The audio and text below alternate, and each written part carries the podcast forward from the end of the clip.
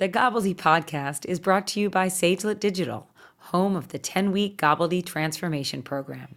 In just 10 weeks, we'll remove all the nonsense words from your software company website and replace it with clear, concise language that will make your prospects want to buy. Visit us at sagelet.com. That's sagelett.com.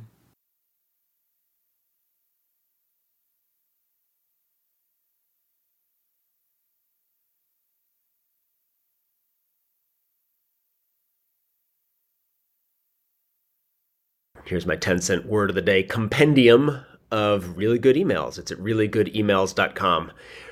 Fantastic conversation, chatting with him about what, in fact, makes a really good email and why it's so hard to find really good emails. If you have any questions, want to have a guest that you know on this show or someone you know on this show as a guest, love to hear from you at jared@sagelet.com, jared at sagelett.com. Please review the show wherever you download the podcast from and share with friends. Right now, Mike Nelson from Really Good Emails. And is just a, here's my 10-cent word of the day, compendium of really good emails. It's at reallygoodemails.com.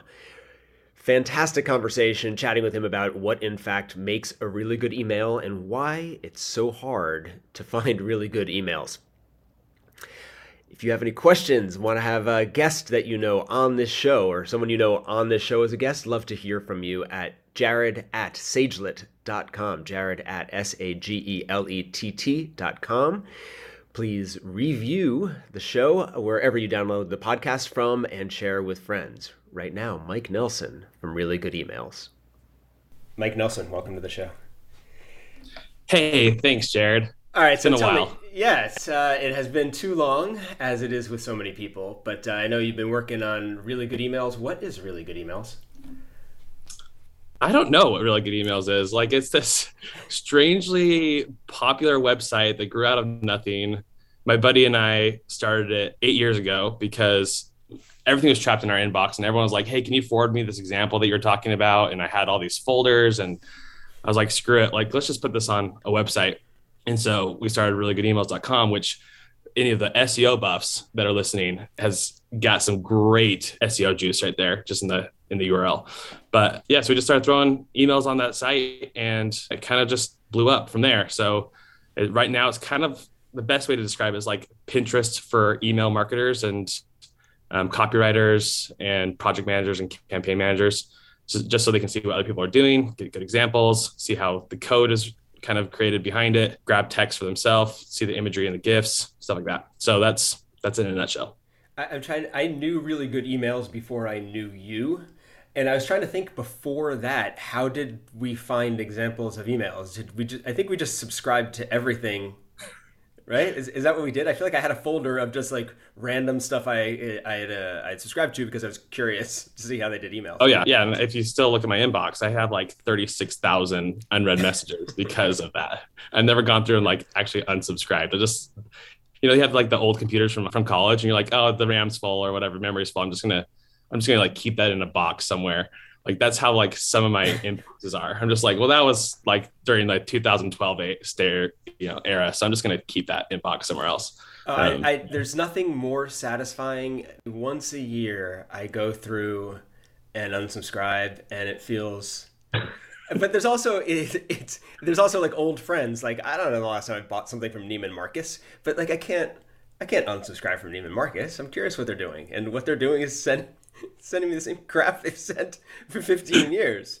Like I always think there's going to be some sort of massive innovation. Like, oh my God, look at what Banana Republic is doing. But, oh my goodness, yeah, it's so mind bending.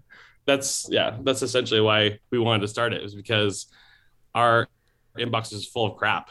Tell you the truth, like we got so frustrated. Like really, another email that sucks. Like my eyes are burning. Like. The copywriter spent maybe, if they had one, probably spent 5 minutes on this thing. And it really is just like a big buy now button every single day. It's like, why would I read this? So that was it. That was like the precipice of trying to, you know, get all those examples together and bring them over. Were you doing something else at the time? You and your co-founder? You weren't just sitting around. I was actually, you had some other job. No, I actually met him online. So it's like we online dated for a while. But I was working for a skincare company, which was kind of in the medical space. And so everything you did had to be like reviewed by legal, and, you know, pharma has this world and banking has this world where it's just like your creation just gets stagnated because it does go through so many red lines. And then when it comes out, you're like, that's not like what I wanted to say at all. And so this was like an outlet for me to kind of put my own voice into something where I was like, I control this. I can say whatever the hell I want. I'm not going to get fired unless I fire myself. And so that's where kind of the craziness came from if you look at our brand voice. But yeah, it's just been like 7 years of us kind of just nurturing the weird and the fun and everything else that comes out of this really boring industry. Like, I don't know, you look at SaaS writing all the time. Like everyone's just trying to like one up each other with just like the biggest jargony, stupid words, and no one's real. Like, yeah. So we wanted to be a little bit different in that sense and stick out. I mean, that's part of my whole thesis is that especially in SaaS, but it's true broadly, that if you can create a voice, you will stand out so much and it will be so effective because nobody else is doing it. That right. Space is so, the opportunity is so gigantic that nobody's taken it. That blows my mind. It's like they go to the office and they become a robot. And then they go home and they like become a real person again. And it's like, where does that person that I was just talking to? And some of the funniest people I know, like when they get into business mode, it's just like bullet points. And you're like, where's the personality? Like, yeah, I'll read it, but. Yeah. I don't, why do you think that, what happened? Why does that happen? I don't know, scare tactics, fear, you know, the feeling like I'm just gonna do it like everybody else does. And if you step out on that ledge, there's this opportunity to like, you might fall off. And that's scary for some people. Like it's the unknown. Yeah. I think it came in from retail and before coming over to the software side. And in retail, you comp the previous year. So you go back and look at what you did last year and you try to get 3% more of it. And yeah. I've always wondered if that's part of it, that you're always looking at last year. And I think, and you can tell me, it seems to me like emails we created in 2003 would look like emails today, whereas like websites don't, right? Like I'm writing this thing now about in SaaS, all the like 3 years ago, every SaaS website had these like red, yellow, and blue flat people. Like every one of them that was the design, and before that it was something else. And every 3 years, design changes. But in email, I haven't seen a massive change. Have you seen like development in email and the creative? Has that changed over time? I mean, the tactics are still the same. Sadly, the amount of time that people probably spend on email is probably about the same, but the ESPs are starting to get a little better. So ESP is, for your listeners, is an email service provider. That's going to be like a MailChimp or a Klaviyo or something like that. And their drag and drop functionality has gotten a lot easier to use, and their templates are a lot better. And then you have tools like Canva or, you know, other quick things that you can throw in they give you like quick inspiration based on other kind of design trends that you'd see around the world. And so it's, I would say, prettifying the email a little bit better than you saw like, you know, 6-7 years ago when we started. If you look back at like our earliest things, you compare, you know, Pinterest emails today to what they were 7 years ago. And yeah, there's a big difference. Yeah. Essentially it's generally it has the same feeling. It's not like a refreshing feeling anymore. It's unless you really know what you're doing. And that's mostly because email code is not standardized. So the way an email is rendered in an inbox is different if you're looking at it on your, you know, Apple Mail versus Gmail versus Outlook.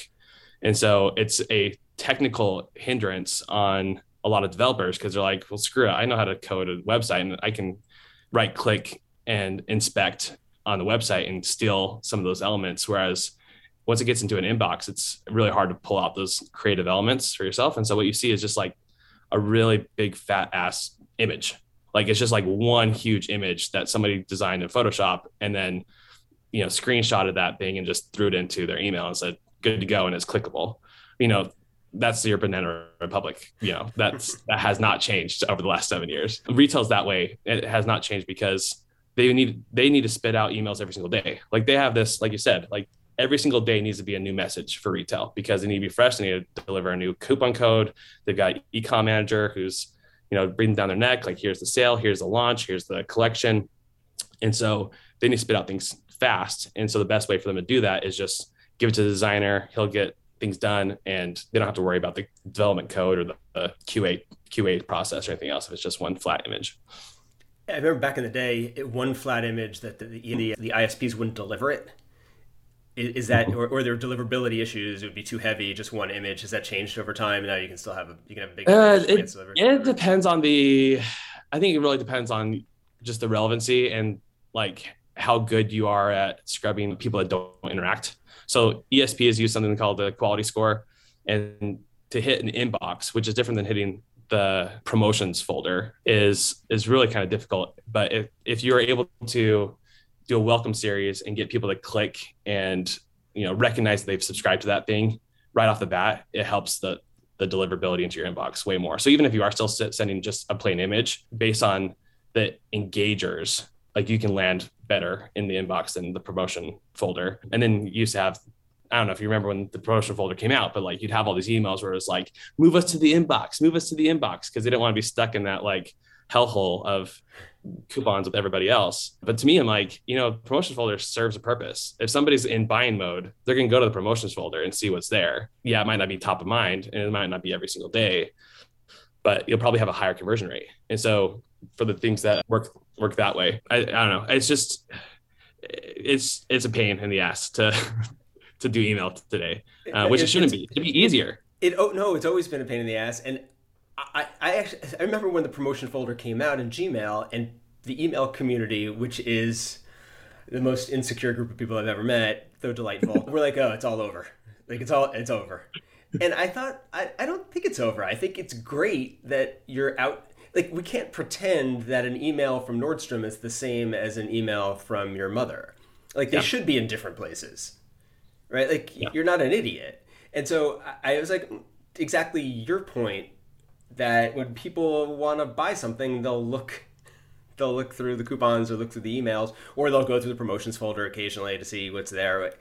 That just seemed crazy to me. And I think a lot of this goes back to when, you know, old people like me were on dial-up and it took a while to download the email and then it took a while to open the email. Mm-hmm. All of that took a while. Nothing takes a while anymore. People don't check their email once a day. The world has changed. And I think actually Gmail has developed perfectly fine. The emails that I want generally get delivered. Well, I think people actually check their email multiple times a day. They just don't want to check your email. Yeah. Not right. your email. But like, and I think this is where there's a divergence of strategy for a lot of email marketers, where it's when can I deliver the most value and get the most bang for my buck? And that goes into a lot of segmentation and brand value. So if you're creating something that people want to read, like newsletters do pretty well because people are accustomed to a voice and, you know, news and newsworthy things, and they'll want to open and they'll want to get some delight and some humor or some information out of that. But if it's really just like a sale, that should not be an everyday thing because not everyone's going to buy a parka or, you know, gym shoes every single day. So it needs to be, you need to segment your customers a lot better in that world where it's like, okay, Jim just bought a pair of running shoes, you know, he's probably not going to buy another pair for another 6 months to a year. So how else can we keep him engaged, but we don't have to annoy him every single day to replace those souls of some sort. So yeah, I think that's like the world we go into is, you know, really figuring out who the audience is and why they read and when's the best time to touch base with them. So my contrarian take on this is that because there's virtually no cost to send something, there's no cost to receive it because you're not on dial-up and, you know, there's no time cost. It's just there. Mm-hmm. I feel like there's almost like not a lot of reason to do the hard work of segmentation and personalization because you could just blast out the 40% off, and the worst part of it is it works. It works repeatedly. You do 40% off sweaters, people will buy. There's like a magical, I don't think I was on the panel. It doesn't matter. I was at a conference, maybe I was on the panel or not. And someone said something. Very memorable conference. It was really memorable, but no, I remember the person I just can't remember if I was watching it or sitting next to her. She was from like the ASPCA, an email marketer from the ASPCA, and she was saying how every time you sent a sad picture of a dog or a picture of a sad dog, it generated a bunch of donations. Like, and I used to say after that, like, everyone has a sad dog. And at Tommy Hilfiger, it was 40% off sweaters. Like, no matter what, that worked. Like, when things were looking bleak, that was our sad dog. And I feel like that's part of the problem. There's no cost to the sad dog, that you can just always send it out. It really doesn't annoy people. Like, I get, how many emails do you get a day? Like 400 million of them. I can't even, maybe I'm annoyed, but I can't pinpoint that annoyance in any particular company. And so, like, do you feel like companies are doing more segmentation? Is that happening more? I think that the good ones are. The majority aren't, right? But if you are looking at email as your own channel, right? It's not something you pay Facebook or LinkedIn for. It's something that you've acquired this customer through probably, AdWords or something else. Now you have that individual. You don't have to pay anyone anymore, like other than, your ESP to send, points. It costs 0.00001 cents to send it out. But the problem is because you own that, you think, oh, I can do whatever I want and they're going to stick around forever. And to your point of the 40% off sweater, you're not going to get the same result 3 weeks later for 40% off for that same individual, right? Like it'll have a decreasing amount of volume over and over and over again. And your LTV is going to decrease for that customer base. Whereas if you can really be relational and create value for this individual and really hit them at the right moments, the LTV is going to just increase. You're not going to just wear that person out where they're like, I've already got all the stuff. I'll just maybe come back later. Or you coupon them to death, where this is a world I lived in back in 2010 to 2012 before we sold our skincare retailer, which was, we're just going to hit everybody up with 20 to 30% off these brands that usually they don't get any discount on. And we'll be, the cheap retailer. And we saw our sales explode. But then a year later, all those people, they demanded deeper and deeper and deeper discounts. They got used to it, right? And we could not sell a normal price product a year after that. Like, we screwed ourselves over. And so really, like, this is a whole like promotion and pricing strategy that goes into this. And that's not necessarily the email marketer's shtick. Like, it's not them to really decide that. It's probably usually somebody else in the business is like, oh shoot, sales aren't great. Let's do something today. But the more that you leverage email as a just like spray and pray kind of world, it gets the mode it gets today. Like, people don't like the emails. They're like, well, it's a crappy email. I don't really care that much. But if you can move them into like this delightful, valuable world, like, you can get a lot more out of them. Oh, I say that you have children. The first time you let your young child sleep in the bed with you, it is like heroin or some oxy, where you only need to do it once. And then it's this unbelievable addiction that takes months to wean you off of. And that's your business. Your skincare business was that. Like, once you break the barrier, whatever the barrier is, that's immediately the new normal. Immediately, just one 50% off site-wide email. No one will buy because they know that's coming back. They can always hop into bed with mom and dad again. And like you said, it's not an email thing, but I'm not sure that would be possible without email. And because it's so quick to throw together an email and so cheap to send an email out, that any individual email doesn't have much cost, whether it's a drain on the brand or like the work of doing it. Like, it's not that one email isn't going to cause the trouble, you think, but it can. Right. It does. Yeah. It can be enormously impactful. Yeah, it's the accumulation, and it happens very quick. And you think like just this one time, but it's never just that one time. Yeah. So when I was managing Lonely Planet, we had this every year over Black Friday. It was like the deepest discount we do, which is like pretty much cheaper than wholesale. And it pissed our booksellers off completely, because they'd be like, we can't even compete. And I was like, sorry, this is only like a couple day thing. And after you do it, then what happens is you condition your subscribers, and they know, hey, right around Black Friday, I'm going to get this book for, pennies on a dollar. And so they just kind of like don't buy anything for the entire year. And then they buy 18 books all at once. And you're like, well, I made lots of money that day, but it's eating and cannibalizing all the other sales I probably would have had throughout the year. Again, that doesn't go back to the email. Like you said, it's more of a price and promotional strategy. But if you are reserving your email to deliver that, then you're not using email in a smart way. Your pent up demand is not towards, you know, new products or new product launches. Your pent up demand is to pretty much race to the bottom, which is like a horrible, horrible thing. And then also there was Black Friday, then there was Cyber Monday, then there was Cyber Week, then there was Black Friday in July, and it just, you know, it's a problem. Who are there companies that you actually look forward to getting emails from? Like newsletters are one thing. So newsletters are, let's talk about commercial email rather than newsletters. Newsletters are a whole other topic I'd be happy to talk about, but like commercial emails. Well, on the newsletter side, I think there's like this thing called Gobbledy, which is pretty funny. Good. That's good. I heard the guy is pretty hot. That's a good one. The guy's pretty attractive who writes that. There's a few that I look at and think, man, that's either the strategy's really good. Like in the SaaS world, it's actually easier to deliver a good email because you have so much customer data. You have all their, like how they use the product and can deliver. Like Pinterest does a really good job because the recommendations are spot on because they have lookalike modeling and a few other things like that. And when that email comes in, I usually think, okay, there's going to be something here for me. On the, just from like a humor perspective, Chubbies, which is a shorts company, every time I'm not even into like the shorts, but I love their emails. And, you know, the more I think about it, I'm like, yeah, maybe I will buy some shorts, some trunks, like just because I love this brand so much. And I think that's the power of branding. And, you know, there's 10,000 emails on our really good emails, and I could probably go through a lot of those. But is it because Article is an art? Sorry, go ahead.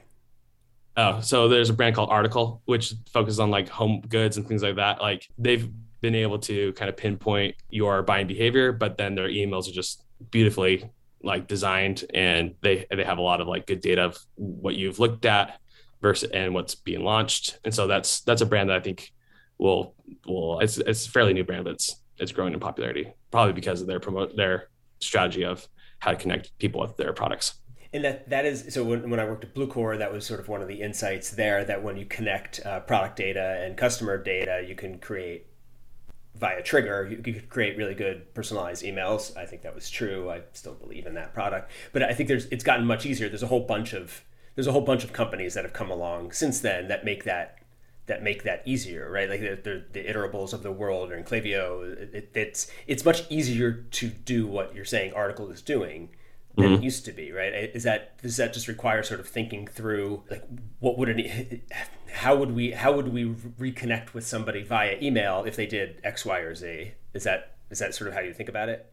Yeah, and it depends on how much money you have. Still, you know, like all the good things in life just cost more, right? And so, like, the brands that can afford a CDP and really understand what their customer data looks like and how people are engaging are going to have better communication, and they'll have better data, and they'll be able to do better things, right? A normal pizza shop down the street is not going to implement a CDP, nor are they going to probably fork up the $300 a month it is to get the plugin for Shopify, blah, blah, blah, right? And so that's where the world is like, the people that do well are going to have the good tools, and the people that are just like normal Joe Schmoes like you and I are just going to be like, okay, how do I piece this together? And it's much more tactical and thoughtful of how they put those together. Actually, there is a pizza company that we have on our site, I'll send it to you, who just does like ridiculous wording and ridiculous kind of sales, and you never know what's going to happen, and they might feature like elephants one day, and it's just, you know, it's just like this weird, surprising kind of thing. And because they don't have a ton of data on their customers, but they just know if we just keep things weird, like it'll attract people. And kind of if you've ever eaten at a Mellow Mushroom, like their menu is just as funny as kind of the rest of the restaurant. And so they kind of apply something else there. So back to that world of being smart and segmentation and all that kind of stuff. Like the better that you are at understanding your customers, the better you are at delivering kind of the messages that are going to drive that value. I think you said something interesting though, that, you know, I've been talking about, I wrote ClickZ articles 20 years ago about about segmentation. Yeah. And I my head was up my ass because yes, you could theoretically in 2002 do that, but the amount of work required to mm-hmm. segment your customers and send different email, like I don't know what I can't believe anyone listened to that. Anyway, it is that fact is true, but it is way easier on some level. It's certainly technically easier to hire a great copywriter and come up with surprising ways to talk about your product. I think like that to me is what's so interesting, like the opportunity there that maybe it's small, and I'm curious to see sort of the pizza company or whatever, why there aren't more examples of that, why that feels like a hack to me. Like if you can come mm-hmm. up with surprising ways to tell your story, people will want to read them. Because to your point earlier, people want to read newsletters, right? Like newsletters, Substack I'm on, there's lots of platforms for that, have like this resurgence because people do want to read people who have a voice. And I'm curious, how can companies bring that into what they're doing? Like how do they break out of the cycle? It's all about like being scrappy, I think. When you have like you're confined, you become more creative. And so there's this new brand of cereal called Cereal or Surreal. I don't know. They're based out of the UK, small company, and they've been doing some crazy stuff. So what they did is like, hey, we're all remote, but we're all going to work out of IKEA.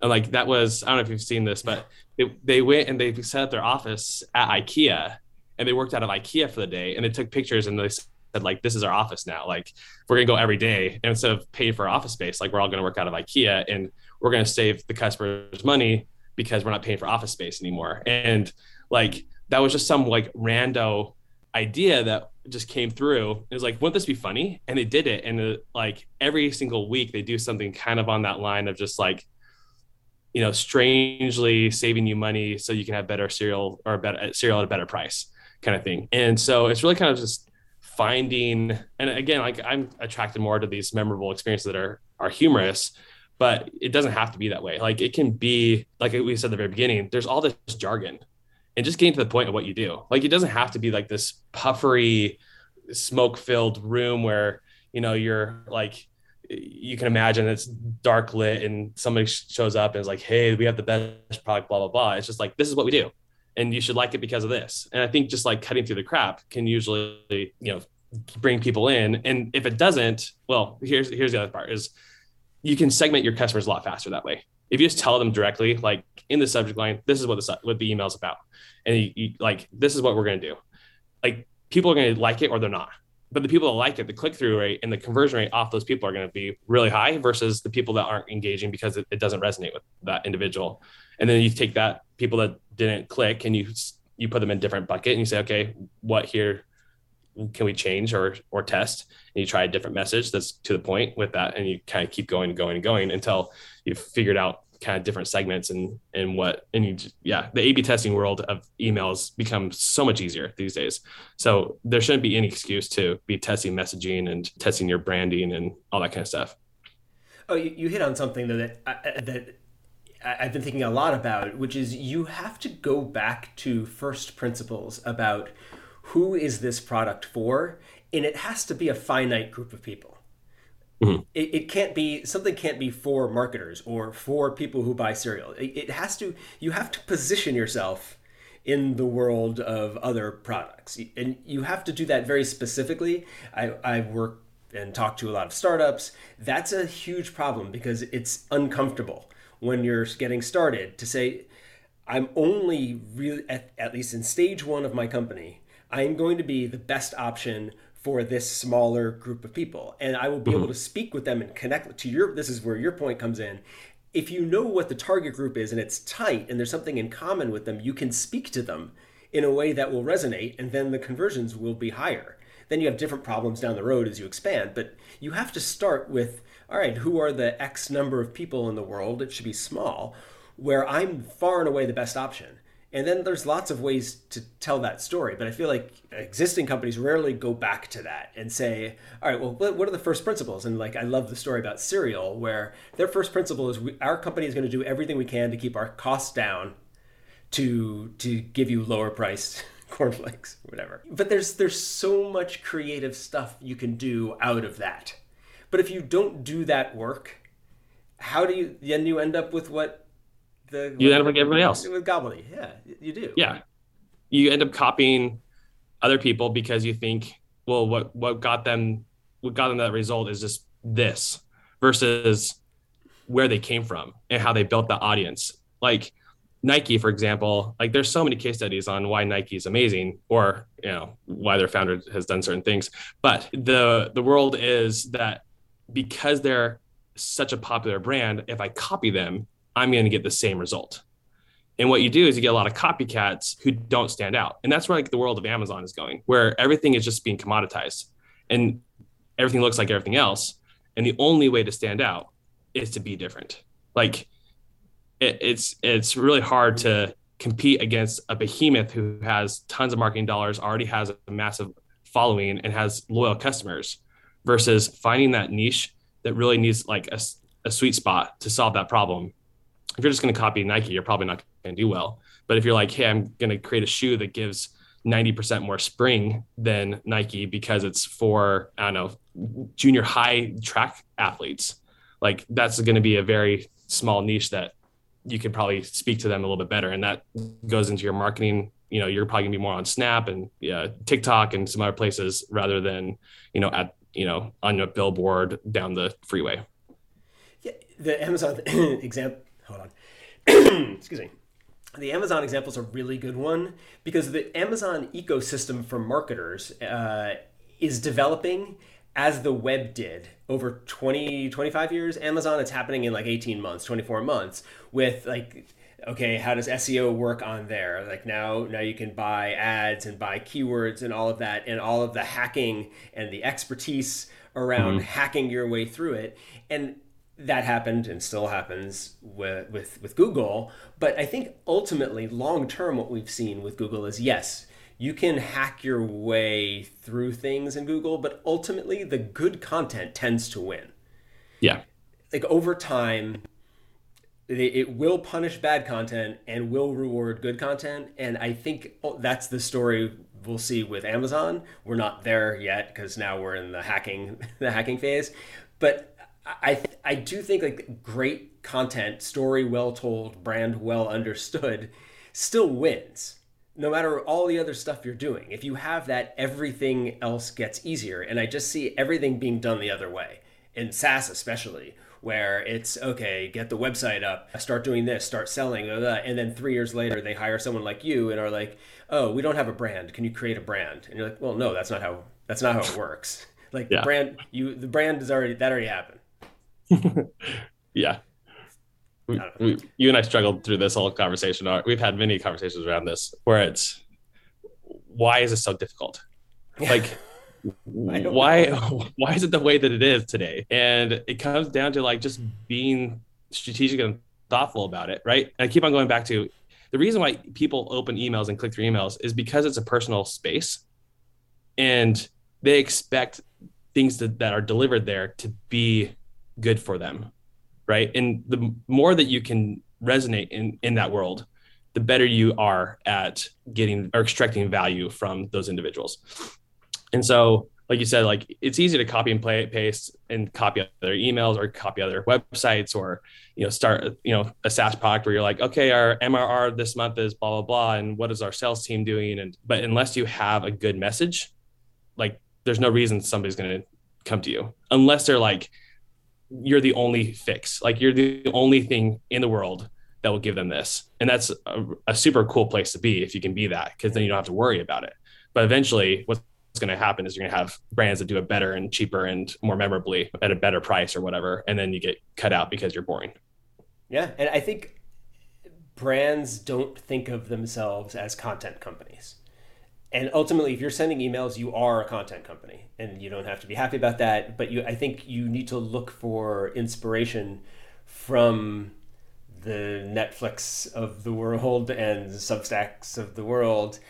You are a content company, and if you are sending poor content, you will fail. When I think about Netflix and Amazon Prime and those video streaming services, at some point they spent big to buy existing product that people like to put there.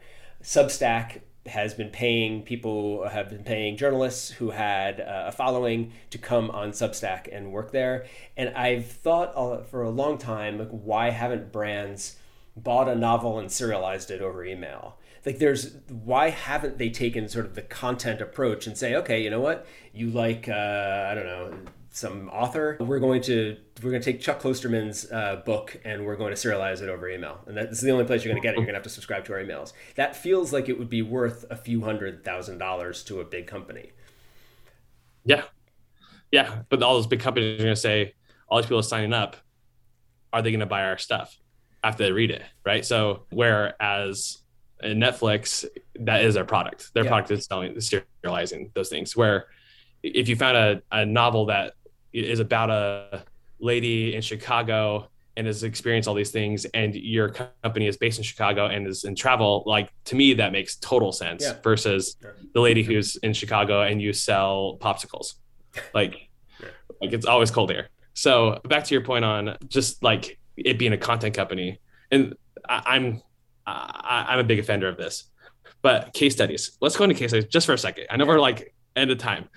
But when I see a SaaS company send out like, oh, here are our case studies, and we have Louis Vuitton, and we have, you know, Peloton, and we have all these other companies who use us, and you're like, oh, cool, I'm gonna look at how they use you, and then you open it up, and it's only like this glorified, I don't know, like temple worship of myself, and like of the brand, where it's like the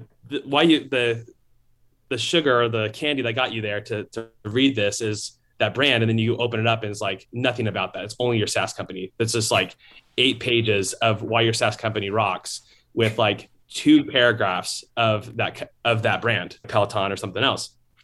Why is it this way? Can you tell me, like, why don't we show and give value to that brand and say, like, this is the brand's problem, and this is like what they were looking for, and these are the results that this brand got, and then, by the way, they use our product, and this is the product is what actually got them those results. Like, why isn't the byline the SaaS, and like the story is the brand? Like, what's going on there? Because every interaction is like you're trapped in an elevator with a salesperson. Like, you have 30, it was software. It is like cars, like used cars. Like, if you saw a used car salesman at Mercedes, they wouldn't be like, God, you know, that John Hamm does a really nice job in doing voiceovers in our commercials. You're like, no, you know what? This thing's got this horsepower. How many people do you have in your family? Oh, do you want speed? Blah, blah, blah. Same thing with software. It's like, oh, we got the person to download thing. This is our chance to just vomit everything we can about ourselves on them. Because I think there's just so much fear and insecurity at software companies broadly that this is our only chance. They downloaded this thing. This is our chance to tell our story. And just like blah, blah, blah, blah, blah, blah, blah, blah, blah. Rather than like, no, slow the hell down. Slow the hell down. Mm-hmm. It's the first date, man, or second date, or whatever. I haven't dated in a while. I know how things go nowadays. Like, you're gonna have more. If you make this interesting, people will want to know more. They're gonna ask you for more. And to your point, they don't recognize Louis Vuitton or Peloton is the thing that will lure. That's the thing that's the interesting part. They don't know about you, so why would that be interesting? It's not. Yeah. They want to know about this company. I don't know if you went to IRCE in the early days, but on stage, people were sharing their best kept secrets. Like you said, like, this is how I'm hacking SEO. This is how I'm hacking my customers.